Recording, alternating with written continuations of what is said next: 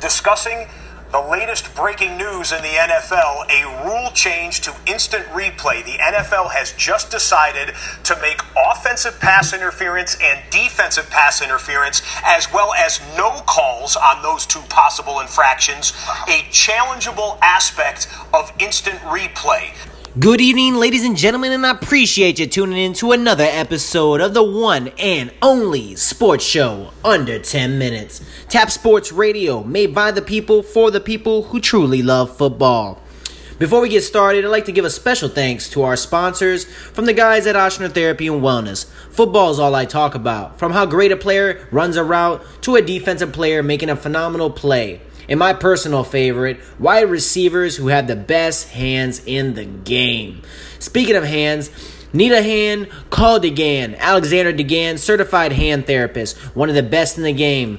five oh four, three seven one, nine three one four. That's five oh four, three seven one, nine three one four. Give him a call and schedule your appointment today. N F L owners had their annual league meeting on Tuesday, March twenty-sixth, twenty nineteen. The N F L's annual league meeting is the starting point for the rules that could change the game. Every March, N F L owners and coaches gather to discuss the season that was, the season that will be, and the potential tweaks that can make the game even better. N F L owners voted on Tuesday to allow replay reviews on pass interference calls as well as non-calls. Votes came in thirty-one to one. N F L coaches are now allowed to challenge both defensive and offensive pass interference calls, wherever they are called on the field or not, before the two-minute warning in each half. Within the final two minutes of each half, per the usual rule, a review for pass interference will be initiated by the replay official in the booth. The addition of being Being able to review a penalty for the first time doesn't increase the amount of challenge for each team, but there's a twist. Uh, so, so for an example, say a coach wants to throw a challenge and uh, before the two-minute warning, and uh, they get the challenge correct, uh, they can get an extra challenge on top of those two challenges that they had and the one that they used. So overall, they can have three challenges going in before the uh, two-minute warning. So op- uh, organizations and clubs, they have an opportunity to earn a third challenge if the first challenge is successful. Uh, as you can remember, if we're talking about defensive pass interference, where all this uh, hype is coming from. It's from the uh, no-call controversy with the Saints and the Rams in the N F C Championship game on January twentieth this year. Sean Payton, the head coach of the New Orleans Saints, was the main one who really wanted to get this fixed at this annual uh, coaches slash owners meeting to make sure the game is played correctly uh, for future games. Uh, the Cincinnati Bengals were reportedly the only club to vote against the rule change. Um, why is now is the big question of why is this all happening now? So before I start on my rant or say uh, the Saints were the victims of the pass interference call, but this is not the sole act. You know, the N F C Championship title game was a very, very tight one, and it came down to the wire. And yes, there was a couple of plays I could have done, and the Saints could have went down and scored and won the game, but that didn't happen. But we're talking about the pass interference, and it wasn't, you know, just the Saints that wanted to get this fixed. It was other clubs that wanted to get this done. Obviously, if you look at the votes, it was thirty-one to one. So all thirty-one teams, uh, thirty-one teams out of thirty-two teams wanted this done. So it wasn't just the Saints. Um, I, I feel like teams, when they saw that game, the N F C title game, because everyone was watching, it was a nationally televised game, and it was the, the trip to the Super Bowl was on the line. So um, I feel like teams, they saw that, organizations, owners, clubs, players, they just didn't want that to happen to them later on down the road, so they wanted to address the uh, the problem now before, you know, it ends up to them, wherever it's at, twenty twenty, twenty twenty-one, wherever, you know, they're in a situation like that. So I think the rule is good. I think the change is good. I think, uh, you know, a lot of people were skeptical about it because they were like, oh, well, the game's going to be longer. Well, you look at it. On Sundays at twelve o'clock, three o'clock, three fifteen Central, or seven o'clock, wherever you're watching the N F L game, whatever times, Monday night, Thursday night football, you're going to sit down and you're going to watch the game, okay? It doesn't matter if it's eight hours. It doesn't matter if it's ten hours. It doesn't matter if it's twelve hours. We're watching the game because we love the action and we love the impact of the game. It's, yeah, three hours long. Everyone says it is long, and I agree with that. I'm a sports fan. I'm an N F L fan, huge N F L fan, obviously. Um, the game is long, but I don't mind it going another hour, another two hours if we have to get the game correct, call, correctly called. Uh, just looking at the numbers, Uh, considering there was two hundred forty-nine pass interference calls last season per N F L Penalties dot com, along with additional violations that went uncalled, this could be a massive rule change for the twenty nineteen season.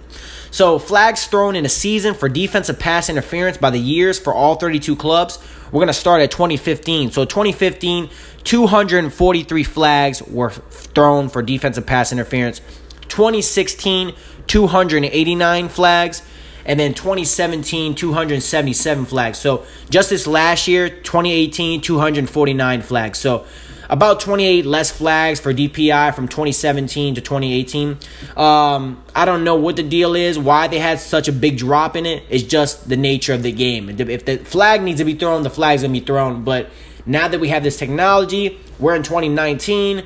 You know, technology is growing. We should be able to use that to our advantage and make sure we're pl- uh, making the right call when it's necessary in a game to avoid an N F C title uh, mishap like that, like we saw this past year. So, also another rule they changed in the annual league meeting was the elimination of all blind side blocks. It is now a fifteen-yard penalty if a player initiates a block in which he is moving toward or parallel to his own end line and makes forcible contact to his opponent with his helmet, forearm, or sh- shoulder. Previously, a blindside block was legal unless the blocker contacted the head or neck area of the opponent. But we're going to go back to defensive pass interference. If you're looking at for an, another example, Saints versus Steelers, December twenty-third, twenty eighteen, this past year. Alvin Kamara and Joe Haden are the names that pop up when you think of that game. Yes, the Saints won that game, and you talk about the Juju Smith, how he fumbled the ball at the, at the end, and, and uh, the Saints won. That was a tight game down there in New Orleans. The New Orleans Saints appear to catch a huge break early in that game, uh, mainly because it was in the first quarter. Towards, towards the end of the first quarter, Alvin Kamara went down the field.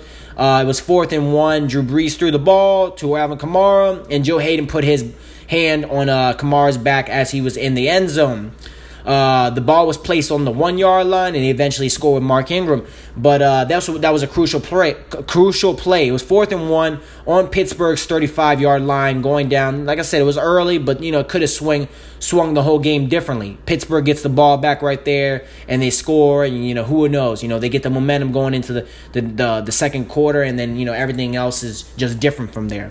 So this is a huge deal with this penalty and. Uh, you know, not just, I mean, looking at the N F C title game, yes, it played a huge factor in that game. And yes, you want to get things fixed for that, which is, you know, great. And I think, like I said, thirty-one teams voted against one other team. So everyone was in favor for it. It wasn't like Sean Payton went to other owners and bribed them to, you know, make sure they vote for him. It was literally a problem, you know. Teams saw, I mean, not just that game. That was just an example I gave you. The Saints versus the Steelers. The Saints versus the Rams. There's other games out there that I'm sure, I mean, I don't have them on here. I, I know the Falcons played the, uh, uh, I know Julio Jones. It was Tampa Bay and uh, and, uh, and uh, the Falcons. They had a pass defense pass interference call there. I mean, there was multiple ones. The Josh Norman, Odell Beckham game a couple years ago uh, when they kind of got in a scuffle. Josh Norman was all over him. Odell Beckham still caught the balls. But, you know, it's it's... With the technology nowadays, there's just no excuse for us to, you know, miss those calls. The game needs to be played right. Players, I mean, they're in the National Football League for a reason. They get paid millions of dollars. People want to see the right, you know, outcome of a game. They want to see the game played correctly. So I think the Saints, you know, every other team, I think that's just the Saints made it more viewable to everybody's eye. You know, yeah, obviously. The Saints fans, they cried a lot, you know, which is, I mean, if you look at it, it's right. I think it's just not just Saints fans. It's all over. Everybody noticed that, you know, that was probably the worst non-call in the history of sports, not just the football, you know, league. It's everywhere. So, I mean, I think it was a good call for the, you know, the the N F L to make that rule change, and, and kudos to them. So, once again, I truly appreciate all my listeners, and make sure to tune in weekly on Thursdays for updates on the National Football League here on the one and only Tap Sports Radio.